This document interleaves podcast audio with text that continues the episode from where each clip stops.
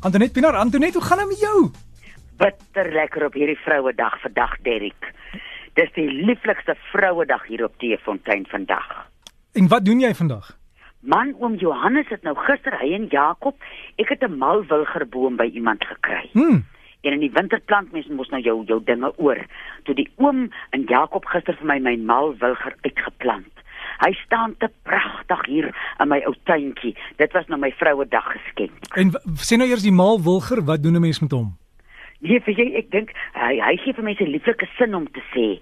As mense vir jou sê as jy mal, dan sê jy nee maar nie ek self nie, maar ek het 'n malwilger in die tuin. So dis maar eintlik net vir geselskap. Antoinette, iemand het gesê ek moet vir jou vra die beste tyd as jy as jy kruie het en jy wil dit oes. Oggend, middag, aand, wanneer moet jy dit doen? Vroeg in die oggend of hierso as hy uh, net soos die uh, so voor die aandskemering begin. Dit voel altyd vir my dan die plante so kalm. Hier in die in die middel van die dag is hulle besig om te groei en hulle is besig om hulle ding te doen, maar ek self verkies vroegoggend. Hierso so net na die dag gebreek het, dan loop jy so dat tussen jou kruie as jy nou vir hulle wil oes. Dan is dit 'n lekker rustige tyd van die dag. Dit is sommer vir jou gees goed en is vir die plant goed wat jy nou pluk vir die dag. Sê nou maar mens pluk 'n bietjie pinkblom salie vir jou sinus of bietjie roosmaryn vir jou hare. Dis heerlik om vroegsoggens besig te wees met jou plant. En hoe stoor jy dan hierdie kruie en goed wat jy gepluk het? Weet jy, uh, soos die uh, salie sal 'n mens nou vars gebruik, maar baie van die kruie as jy nou die kankerbossie, as jy nou geseënd genoeg genoeg is om 'n kankerbossie in jou tuin uh, of in 'n pot te hê, dan knip 'n mens so 'n paar takke en dan uh uh met 'n snoeisker en dan knip jy hom weer met die snoeisker kleiner en sit hom op 'n stuk bruin papier iewers in jou huis, nie in die son nie of in 'n uh, as jy nou diere het, sal ek nou gaan vir 'n buitekamer of as miskien as jy 'n kamer het wat jy kan toemaak wat jou diere nou nie by kan, by kan kom nie, waar dit rustig onder dak op sy tyd kan uitdroog. Hm. Ek het ek het iewers 'n foto van die kankerbos. Ek moet eintlik vir jou omstuur eendag, né? Hy wat Ja. so lekker blom. Hy's Met die rooi blom. Mm, met die rooi blommetjies. Nou. Ja. En hy's 2 maande laat. Ek luister altyd so na jou en JJ Saterdagoggende. En dit is so interessant hoeveel later is die plante. Hy blom gewoonlik hier Junie, Julie en teen hierdie tyd het hy nou al saad. En by ons blom hy nou eers. Met hierdie rooi blom, dis hoekom baie mense hom noem die kalkoentjie, want hy lyk of of of hy sulke kalkoentjie belle het, die ou blommetjie. Want net julle webtuiste, hy is aan die gang. Julle jy's nie op Facebook nie, né? Nee man, ons het nie 'n internet sein hier op die plaas nie. Nou sê ek altyd vir mense op die plaas het ek nie 'n sein nie en op die dorp het ek nie 'n brein nie. Want mense is se besig om alles te, uh, klaar te kry wat jy moet kry. Maar op ons webtuiste is daar alles wat jy moet weet. Ook die ek uh, baie mense as ek nou die pynself se resepte slag gee, dan bel mense my vir die resep en dit is eintlik so maklik uh, as jy nou 3, 4 dae sukkel om deur te kom, sommer om op die webtuiste te gaan kyk. Daar is onder boererate en resepte is die pynsalf en 'n paar hoesgoed wat jy kan maak. So mense kan daar gaan kyk. Hm. Uh Ek sal ek sal kry hulle in belang. ek sal hom nou-nou weer gee as die kruie kraai koning webtuiste.co.za maar s- jy het nou gepraat van die pyn, spierpyn as jy te veel geoefen het. Wat kan jy voorstel vir dit? Derek, ek gaan nou as ek nou vanmiddag so geoefen het, nê. Ek het nou vanoggend gaan hout maak, so ek is nou bietjie ook styf hier in my arms en my plekke waar ek hard gewerk het. Dan vat ek 'n eetlepel. Party mense vat 'n koppie Engelse sout, maar 'n koppie Engelse sout is vir my bietjie sterk. Ek vat 'n eetlepel uh, Engelse sout en 'n eetlepel grouwe sout, 'n goeie soort uh, soutkristalle. As jy 'n uh, 'n sterk gestelle, dan kan jy so 'n halwe koppie van elk vat. Tap vir jou 'n lekker bad en gaan lê daarin. En as jy uit daai bad uitklim, dan sal ek nou vir my blink smeer van die lou kasterolie. Jy maak hom lou deur 'n koppietjie in 'n bak warm water te sit en die kasterolie bring so 'n kalmte. Die die die sout in die Engelse sout gaan na jou spiere laat ontspan en as jy nou daar uit die bad uitklim, gaan die kasterolie 'n kalmte oor al jou hele liggaam bring en jy sal lekker slaap. Ja, en jy moenie van daai badwater drink nie want anders het jy gesonde oop lyf, né? kan jy dink hoe gaan jy lyk hier 3 uur in die nag gaan jy opvlieg? Ja. So groot oop groot oog deur die huis loop want jy's bang om te hoes. Ja, Ah, ja, ja.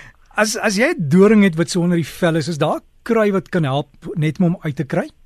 weet jy wat party mense doen? Hulle vat die oudtydse sunlight seep. Nou, ek weet nie meer of mens die oudtydse een kry nie. Ek het nou die dag so 'n nuwerige een gesien. Hy lyk so of so bietjie soos die oue. Dan vat jy uh jy, ske, jy sit hom in die son dat hy sag word. Dan vat jy so 'n skep so 'n teelepel van hom uit en meng dit met suiker.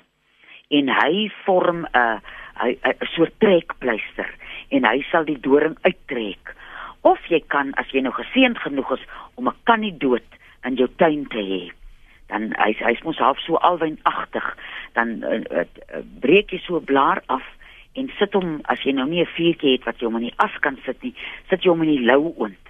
En dan uh, as sy binneste gel warm ge, uh, geword het sny hom oop en sit hom daar plak hom daar vas op die plek waar die uh, doring vassit en hy sal hom rustig en pynloos uittrek En ander hier kom 'n SMS deur iemand sê jy kan ook uh, as as jy hom net so kan oopkrap in die agterkant van die doring kan kry dan sit jy koue lym op weet die houtlijm.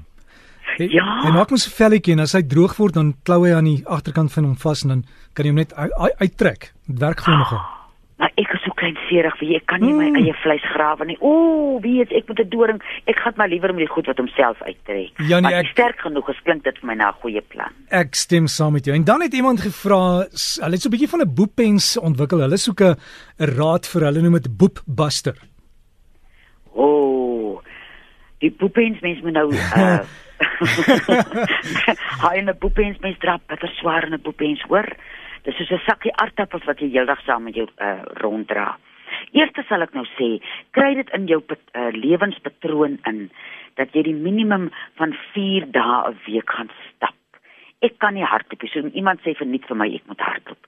Maar gaan stap. Gaan stap en as jy 'n hond het, kry jy nou nog meer volpunte. Jy gaan stap sommer saam met die hond. En dan is daar iets wat 'n mens noem bergpatat.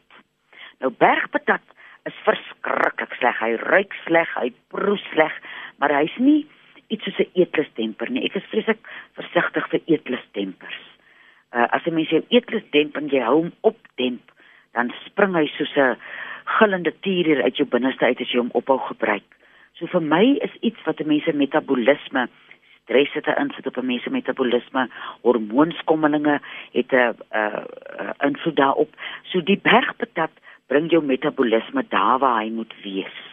Waar jy ons elkeen het, is word gebore met 'n eie persoonlike metabolisme. En iets soos bergpatat sal jou op 'n pad sit, maar jy gaan nie net bergpatat kan gebruik en nog altyd sit op jou stoel nie. Jy sal moet 'n bietjie rond beweeg. Mes uh in mens kry oefening deur in jou tuin te werk, mens kry oefening deur uh in jou huis te werk. Dis nie net weet om te gaan stap of te draf of gym toe te gaan nie op klein maniere kan 'n mens jouself uh wat verbrand jy? Kilojoules. Kan jy verbrand terwyl jy in jou tuin werk en jy kry sommer 'n bietjie son op jou rug en jy sien die plante om jou. So dis altyd vir my die gesondste manier om bietjie rond te beweeg. En bergpatats, waar kan 'n mens van hulle kry? Bergpatat mens kry hom daar in die Boland uh wêreld uh daar naby uh wat is die teksnaam? Woester, maar mense kan my ook bel uh, ons rasper om dan maak ons hom droog en dan stuur ons hom vir mense aan. Goed so. En julle webtuiste is Krye Kraai Koning nommers en alles is daar, né? Alles is daar www.kryekraaikoning.co.za. Wel Antoinette, ek hoop jy word darm so 'n bietjie bederf hier op die Vrouedag. Geniet die res van jou dag en ek hoop jy's nie te seer nadat jy so met die hout gewerk het en gekap en alles gedoen het nie. En dan sal ons weer volgende week gesels dankie Derek, 'n lieflike week vir julle. En vir Antoinette ook daar Antoinette Pinaar en daai webtuiste is kruiekraaikoning.co.za. Al die inligting is daar.